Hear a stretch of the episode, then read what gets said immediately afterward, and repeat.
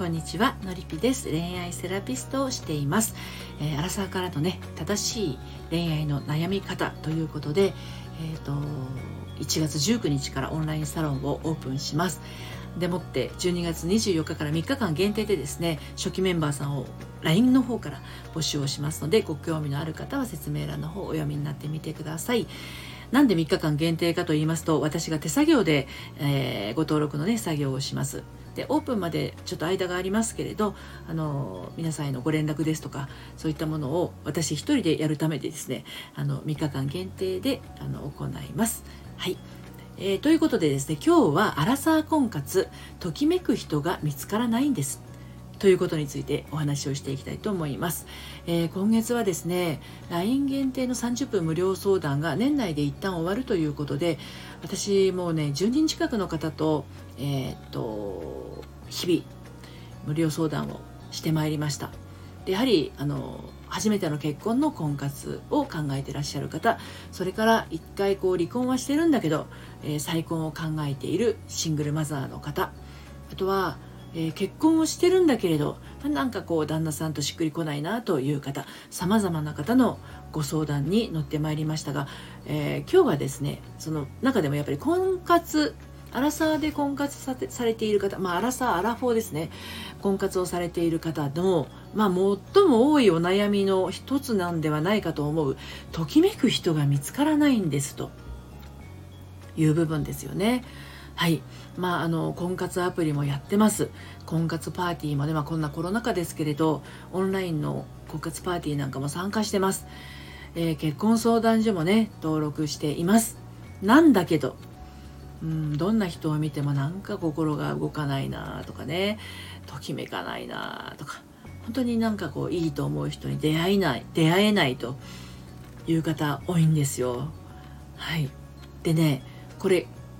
あの方法としてはいくつかあると思うんですけど今日はその中の一つだけお伝えをしていきます。なんでかというとまあ一人一人のねケースによって本当異なってくるんですよね。あの今月そのあの婚活されている方の状況も本当に一人一人違っていてあの結婚に臨む状態というのも一人一人やっぱり違うんですよね。はい、どういう状態で、まあ、結婚生活を送りたいかっていうのもやっぱり一人一人違います。ですので、まあ、あの個々のあのことについては、まあ、のりぴ塾だったりとか、まあ、これからオンラインサロンの方で、えー、今までやっていた LINE の限定の無料相談がねオンラインサロンの方で無料相談できる、えー、システムをね作っていこうと思っていますのでそちらの方であのお話できたらなというところもありますしけれどもあの、ま、そもそもなんですけれど心が動かないとかときめかないとか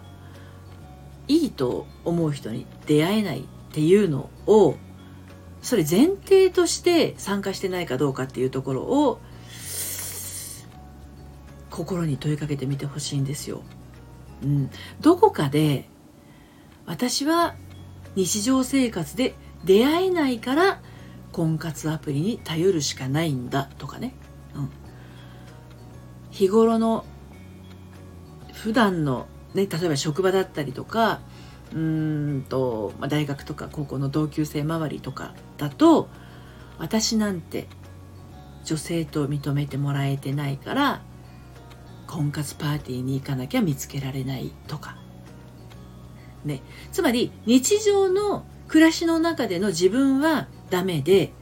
そういった場に行けば見つけてもらえるんじゃないかみたいなこんな私でもいいって言ってくれる人がいるんじゃないかっていう思いでいたらですねそりゃ見つからないですね。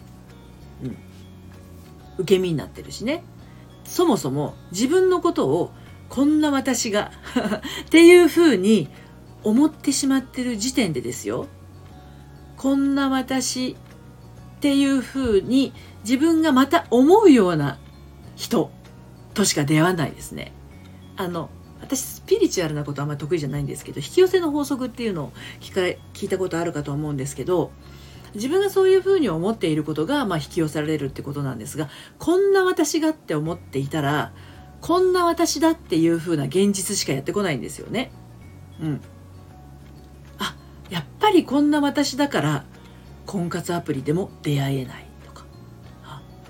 こんな私だから婚活パーティーに行ってもやっぱりダメだったとか。